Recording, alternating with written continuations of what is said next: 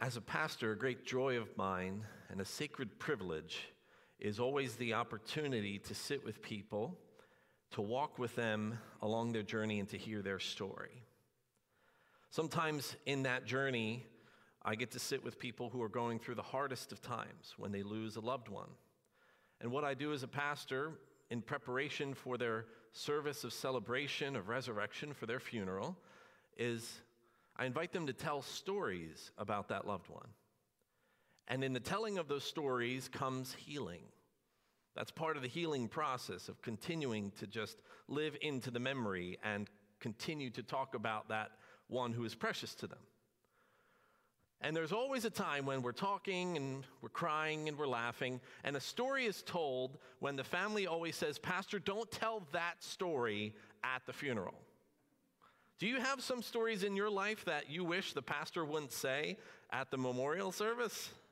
Uh, pastor, leave that one out. And of course I do, but we have a good chuckle about it, because there's things and experiences in our life that we think, right, shouldn't make it into the final story.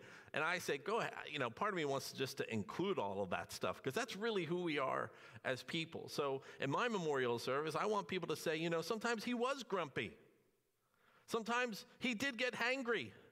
You know what hangry is? When you're hungry and angry, those are not a, you know, a good combination. So, you know, because Michael was a real person. Are you a real person today? So there's something about our stories that along the way we see what makes it in, what we wish we would leave out. Now, the Bible is a story of God's redemptive love. And have you ever wondered about some of the stories that have made it into the Bible? Now, we're in a series called In the Boat because we've been navigating some pretty turbulent waters the past six months. Would you agree to that? So in Scripture, we see a lot of cool boat stories, but really the boat as being a metaphor for this thing we called life and how God is present with us. And I said, I just can't start a series called In the Boat without talking about a very large boat known as an ark. How many of you have heard the story of Noah and his ark before? Okay, good. All right, so let's jump into this story for, for just a moment. There's a part of me that wishes this story didn't make the final cut. Now, we come from an oral tradition. People would be telling stories. And along in history came a time where people would say, we have to write this down. We have to preserve this. Now, with Scripture, we see that Scripture is God-breathed, that the Spirit is involved with this thing. But I'm always fascinated that I just want to say, God, you know, did, did you have to include that part?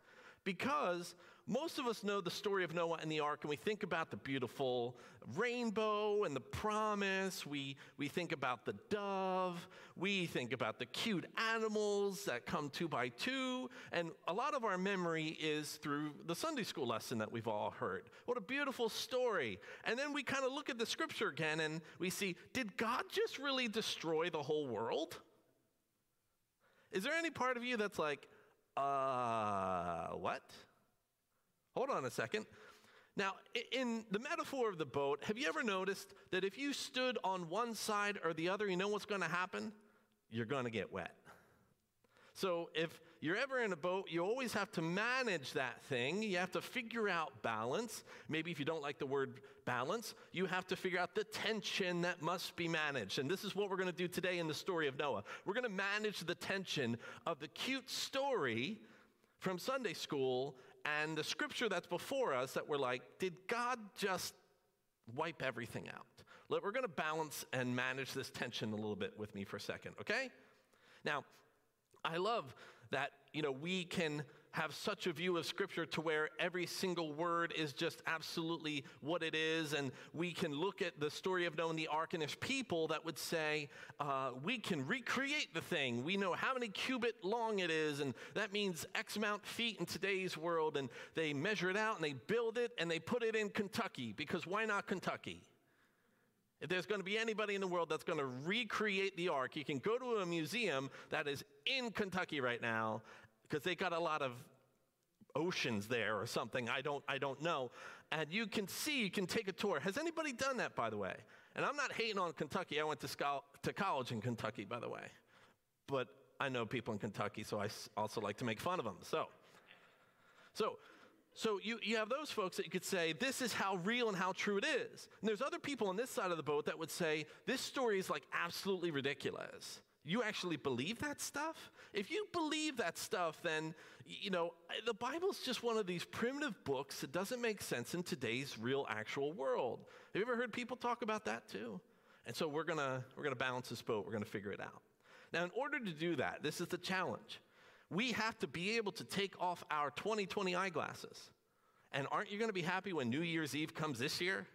And you're walking into twenty twenty-one and you have hope that, goodness gracious, twenty twenty is just going to be done, and twenty twenty-one is going to be hopefully, you know, better. So we, ha- we have to take these glasses off because we look at things a certain way, even though we think we have everything figured out in today's modern technology world. We'll see we still have some ways to go. We have to look, though, at the story of Noah, not just as a people who uh, are in twenty twenty and stand behind it, but also how would the original readers, the world of which the Old Testament was, how would they have understood this story when people said, we gotta put this one down for people to continue to read? I love in Scripture how the writers are going to add some of who they are into their story. You can think of the Gospel of John at the end of his Gospel where he says, Jesus did a whole lot other things than just this. If I would to write them down, I would uh, assume that it would take all the books in the world. But I have written these stories so that you might believe. That's what John says. And Luke, in his gospel, says, I too, Theophilus, he's writing to this dude, Theophilus, I too wish to give an account. That means that Luke was aware that other people were writing this thing called the story of Jesus. Matthew, in his gospel, writes particularly to a Jewish audience. You can see it with all of the references where Jesus is always interacting with that which a Jewish audience would have great familiarity with. In fact, Matthew begins his story of Jesus with a big list of names. The very first book of the New Testament, Matthew chapter one, is going to be a list of names. This is genealogy. And how many of you read every single name when you do that? Oh, quit lying. You skip that genealogy. I know you do. Right? So here, here's what you're doing. You're seeing Matthew's from a Jewish audience. Mark isn't as concerned with some of that stuff. Mark is writing to more a Gentile audience, which means non-Jewish people. So he doesn't have as much of that flavor into his story of Jesus. But if you're going to look at these stories, if you're going to figure out what they mean, not just for our application, we have to understand what it was like then. So we're going to hop into our DeLorean, which is a time machine from Back to the Future, for those that have never seen the movie. And we're going to get our uh, time travel thing on, and we're going to go to a place called the Ancient Near East. So stick with me just for one more, one more moment. The Ancient Near East, during sort of the Old Testament time period, was a world of which people viewed God as in the plural form. There were many gods. There's a god of this and a god of that. There's a god of the sun and the rain and the moon. There's just a billion, billion gods.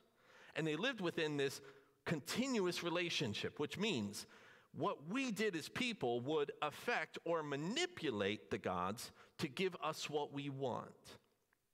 And so the gods then weren't trustworthy because they were random. You couldn't understand how the world worked, and maybe you didn't pray it right, or you didn't offer the right sacrifice, or you didn't do all of these things, and you didn't have the right idol. You see this even all through the Old Testament, the people of God coming up into these cultures and into these tribes of where they're figuring out how to be in relationship with all of these gods. So then now when they come to write the story of God, as in singular monotheism versus polytheism, one God versus many gods, you see now they say this, this is going to be a story that is really radical, really different from the culture of the day. So they're going to talk about a God who speaks creation into being, that there was no manipulation needed. In fact, God was so outside of time and space with just simply the word of his voice comes light. That, that, that's very, very different. Now, we come after a couple chapters, right? We're getting into the story of Noah. Now, the story of Noah is several chapters long. We just read a couple verses for you today. But we see a God who comes to Noah. And, and, and again, you, you got to think about this as an original reader. The gods don't, like, have a personal relationship with people. This God who wants to reveal himself, not just to Noah, but in fact to the entire world, is completely different. Absolutely different from the world of which they lived. Oh, wait, you mean you mean God actually co like it comes and talks? Yes, God wants a personal relationship. Yes, from the very beginning pages of Scripture, when we see God as one who walks with Adam and Eve in the garden in the cool mist of the day, there is this personal connection and relationship with people. And then God explains why there is a flood.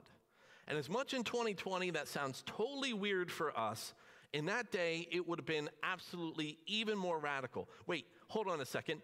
You mean God explains things? Yes. Yes. There was a reason. Now, there are flood stories in pretty much about every anthropological or sociological group in the world. You go to South America, there's a flood story. Go to Europe, a flood story. Asia. Flood stories are part of who we are as just people in the world today. Every people group seems to have a flood story. You know what's different about the one we read about in the Bible? This God explains. This God has a reason. This God is personal. This God says why. And then God gives, yes, of course, the promise. The gods of those days, they, they didn't do that. They didn't talk about promises. When God said, I won't do it again. You see, they lived in a constant, fear-filled, anxiety-filled world of whether the flood would come or, or whether it wouldn't, how much rain or not enough rain. They were always living in this pain and fear, and God says, I'm done. I'm not going to do this again. And I'm going to give you a promise. And this is what we see in the Old Testament is the beginning of a covenant. We're going to learn a lot more about covenants throughout the rest of Scripture. God that wants to be in relationship with people, that makes promises to people. So as much as we want to talk about the cute animals and the two by two and the rainbow and the promise of Noah, really we must think of this story as a way of saying, how is it that this God is different? Now, for people who are living right in today and trying to figure out what this odd story means, right, you can just go to the place of it's, it's written down and I believe it and I'm not sure how it happens, but I, I just have faith and do it. The purpose of faith in the story of Noah, as you heard from Hebrews in the call to worship read by Pastor Scott today, was not so much about just believing, uh, you know, just be, be, believing because it, it, it's there, but believing because it's not there. In fact, Noah lived his life in a way with events that he'd not seen. That was how Hebrews described his faith. And I don't know about you, but last time I checked, we're living in events that we haven't seen before. You're not going to be able to tell what will happen tomorrow, but by faith you live. Now, thank God that I don't think God's going to invite you to build an ark today. Been there, done that, is what I would say about God. We don't need an ark today. We, that's already happened. In fact, he promised it wouldn't happen that way again. I don't think you're going to need to build an ark today. But what is it that God might be calling you to do that would see so, seem so ridiculous or absolutely absurd that you just have to live by faith in the events yet unseen? That's the point of the real faith of Noah. If Noah was going to come and sit in our sanctuary today, he would encourage us as a person of faith that promises, yes, they come. Rainbows will come, but you're going to have to sit through the rain. In order to have a rainbow, you got to have the rain. But being a person of faith doesn't mean that the rain will never come. Being a person of faith doesn't mean that you're always going to have the answers about what tomorrow will be. In fact, being a person of faith is living your life in a way of events yet not seen. It means you have to trust, and that's pretty hard. You're going to have faith and hope, and that's pretty hard when all of life's circumstances seem to be challenging. You see, the, the arc and the story of Scripture is one that we always come back to. We don't get too caught up in the details, but we look always at the bigger picture of what God is doing in the world and what God is trying to say to us. So what do we do as a people of faith that see that there is a God who is trustworthy, who is different, that the reason they wrote this story down was not only to show a picture of a person of faith, but to reveal a God who is so different than what everyone in the world would have made God to be. You see, there's people today and they're saying that God is over here on this side of something. And they put God into this nice little box that they've made, and they say God agrees with everything that we see on this side of the boat. There's people on this side of the boat, and they're going to say, we put God on this side, put him in the box, and God's going to stay right there. And God is absolutely going to affirm and, and do everything that I believe. And, and we just have this nice little shape of God's going to be on this side of the boat. And we must learn to manage the tension. Manage these tensions to find the balance of what is God trying to say to us today with events we have not yet seen, to be a person of faith. If we're going to write down this story of how we live right now, if we're going to write down the story of who we are, there might be some things that we wish we wouldn't include into it, but there's a reason why the stories are written down. Good and bad, challenging and easy, for us to see that there is a God who reveals himself as personal, who explains things when we have questions, and who makes promises and covenants with us. We're left now as a people to start building, to start living, to start moving and having our being and trust in the one that we follow, the one who even in the midst of the rain still gives hope and promises, who in the midst of the unseen events of our life says, I'm with you and I won't leave you. What's your story today? It's going to be written down. It's going to be told. It's going to be shared with people. And as much as it might confuse some of us today, is your life going to reveal God to someone in that way? A God who makes promises. A God who's with us even until those promises come true. And a God who wants to be known. Let us pray.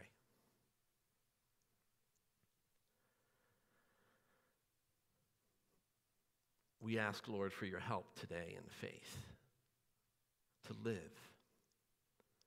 to make choices, to be who you've invited us to be. We ask your encouragement today. We ask your love. We might be in the midst of the storm, but yet we look to the promise and the rainbow. We look with hope of what will be, yet we still live. We don't always understand things. As much as we might not understand some of the stories in your word or the events that we see in our world today, we acknowledge that even though we think we have it all figured out, we still have a long ways to go. That our world is in just as great of a need as it was even in the days of Noah. Help us bring your peace. In your name we pray, and all of God's children can say, amen.